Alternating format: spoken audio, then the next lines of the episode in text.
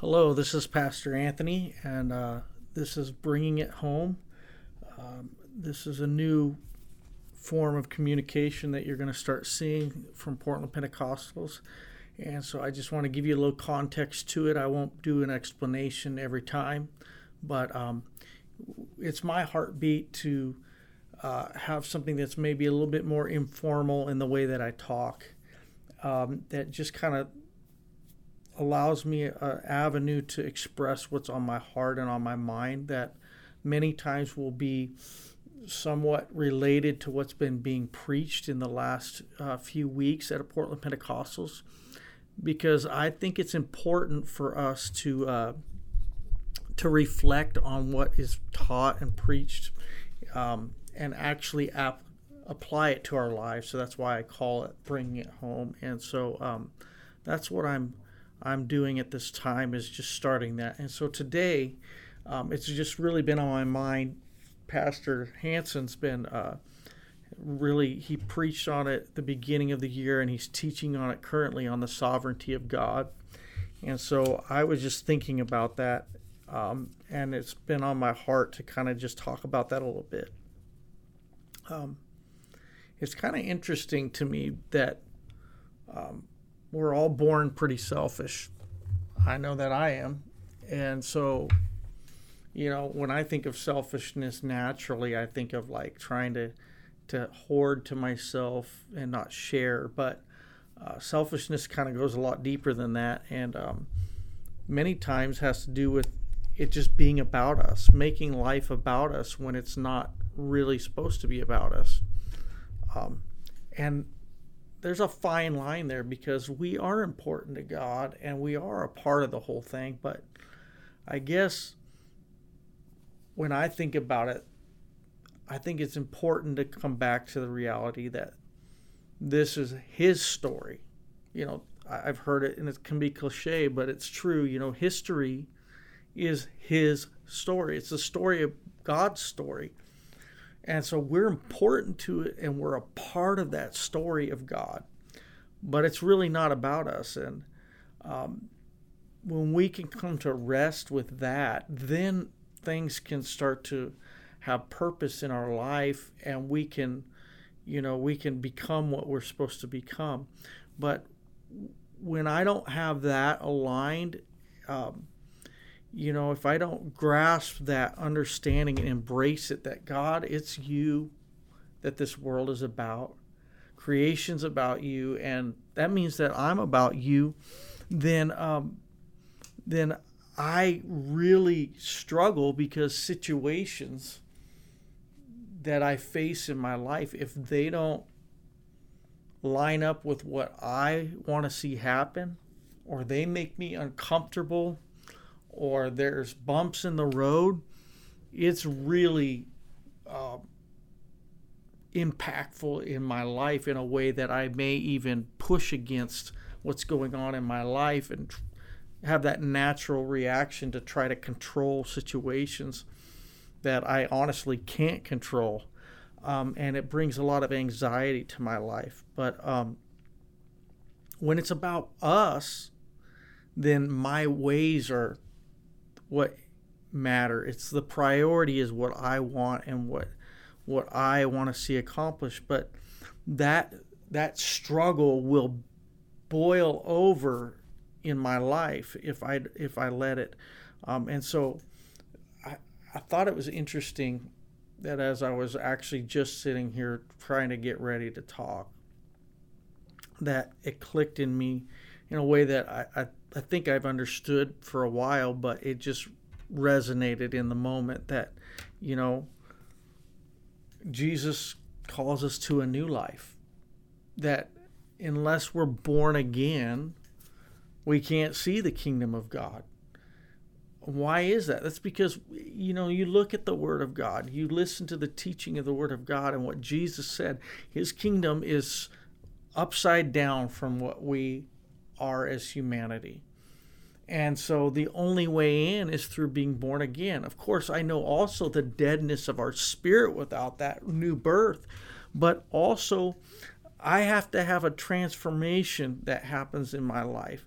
That's why, you know, Jesus said, You've got to lose your life if you're going to find it. Is because as long as I am trying to preserve what I know as being important and what I feel as being important, then I'm at odds with God's kingdom. And then all the situations in my life are an affront to my life if it's negative, if it's a struggle, it's a, it's um, a threat to me, and um, that's really not the will of God. But His will is that I become aligned with Him to where, yeah, there's struggles, but the struggles don't threaten my life and don't threaten my peace because I recognize that His ways are better than mine. Um, you know, Jesus said it another way, you know, that unless a corn of wheat falls into the ground and dies, it remains alone. And so the truth is is until we can come into a place of dying out to our plans and our will, we are going to be frustrated with life because the big picture of God's plan is not about us. It involves us, but it's not about me. And so God will do things in his kingdom that really, you know, frustrate me, if I'm honest. He'll ask of me things that don't make sense. Things will, plans will be messed up. And I'll be at odds with God over that or frustrated with God over it unless I embrace the real truth of what it means to lose my life so that I can find it and to be born again, to be born new. Because um, the truth is, is that I think that when when I'm thinking about trying to serve Jesus, and I don't embrace that sovereignty of God, um, the truth is, I, in the same breath, I'm not embracing the reality of the new birth. And so I am somehow lying to myself that that um, that I know best and I have a plan. But the truth is, when I'm born again, the Bible talks about being a new creature and old things being passed away and all things becoming new. And that is not just my sin as in actual acts of sin, but that's sin at the very like broadest definition and that's the parts of me that are at odds with God are being taken out of the way and replaced with God's plans for my life and his design for my life. And so with that being said, when I'm born new, I've got a new identity. I have new values that God puts into me. The values of His kingdom become priority in my life. Um, my priorities themselves change. Um, my desires are changing, and ultimately, my destination changes. That it's not destruction, it's not hell, but it's life eternal. It's heaven. It's relationship with Jesus, and so all of that comes through the new birth but uh, it's so deep in its application to our lives if we'll let it because that means you know when when the things that i can't control which is most things um, are going against the grain of what i want i have to be willing to step back and not just do the gut reaction of being upset about it or trying to change it, but actually bring that frustration and bring it to the priority of the kingdom and say, God, am I feeling this way because um, because it's not the situation showing something that's not in alignment with you, that's outside of me, or honestly, is it because there's something inside of me that hasn't quite been addressed yet? And now you're using what's going on to address what's going on in me. Because the truth is, is God wants to do that. God wants to address the inner man. And um, so I've got to let, like, you know, when I, my finances are, are not under my control or I feel they're vulnerable, um, the, I got a responsibility to take care of my family. And so I'm not going to just ignore it. But I do need to bring it back to center to say, God, am I making things a priority that are straining my finances that aren't your priorities that I need to change?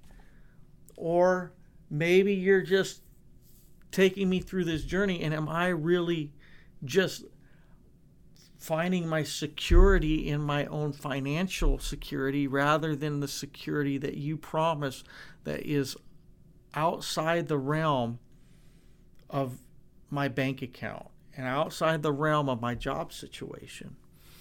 Um, you know, when when uh, you know there's a struggle in my family and the a relationship is strained, am I anxious about it uh, just because I'm concerned about the other individual, or am I more anxious about it because this is all about me and they threaten me or they make me feel less than or whatever? And if so, then maybe I need to revisit where I'm getting my identity. That doesn't mean that there's not a bigger picture that God's dealing with, because that is what's so amazing is that even though He's dealing with me, big, broad picture, He's dealing with others in the same situation. But the question is am I resting in the truth that God, this world is about you? And your kingdom is about you. It's not about my ministry.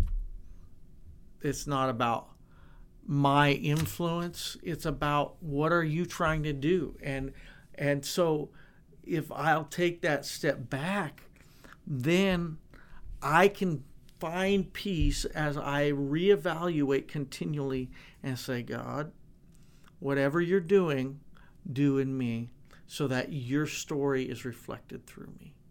So that your redemption story is reflected through me because the things that aren't right in me that are coming to the surface because of the situations I'm facing I'm going to let you clean it out of me. I'm going to let you change my perspective.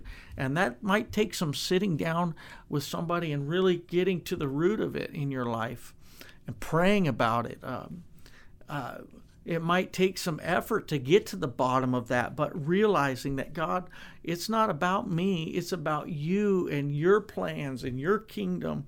And, and I can be comfortable that, that you have my best in mind but my best is not necessarily the best that I would measure. It's your best for me. It's the best according to your kingdom's values. And um, so that's just something to think about today, you know, with um, the reality that probably a good amount of you are as human as me to be facing things in your life right now that you don't have control over and they're maybe not going the way you expected or wanted. And to be able to take that step back and say, God, even if this is an intimate situation that is specific to me, it's really not just about me, but I I traded my kingdom for your kingdom, my life for your life. And so with that in mind, Jesus, sh- show me how to measure things properly and how to leave in your hands things that are just a part of your process and respond not from the values of what is best for what I would value as best, but what is best according to your kingdom's plan and your values. So that's just a, a little bit of food for thought today. Um, thanks for listening. And um, I hope that this blesses you as I go through this. I'm not looking to to necessarily bring new content that you've never heard, maybe a new perspective. I hope, but I'm not trying to be theologically um, you know, astute to where people are impressed. But my heart is just to maybe in the way I talk, even help you to start thinking in those veins of thought so that when the Word of God is preached in the pulpit, when you read it alone, that you allow it to like marinate and kind of um, distill down into something that really affects your life. And um, so I think that's very important in the way that we uh, walk as disciples of Jesus is really like not just having a theological understanding, but God, how has this got something to do with my life changing, my values changing, what's important to me changing? Um, with that, God bless you and take care.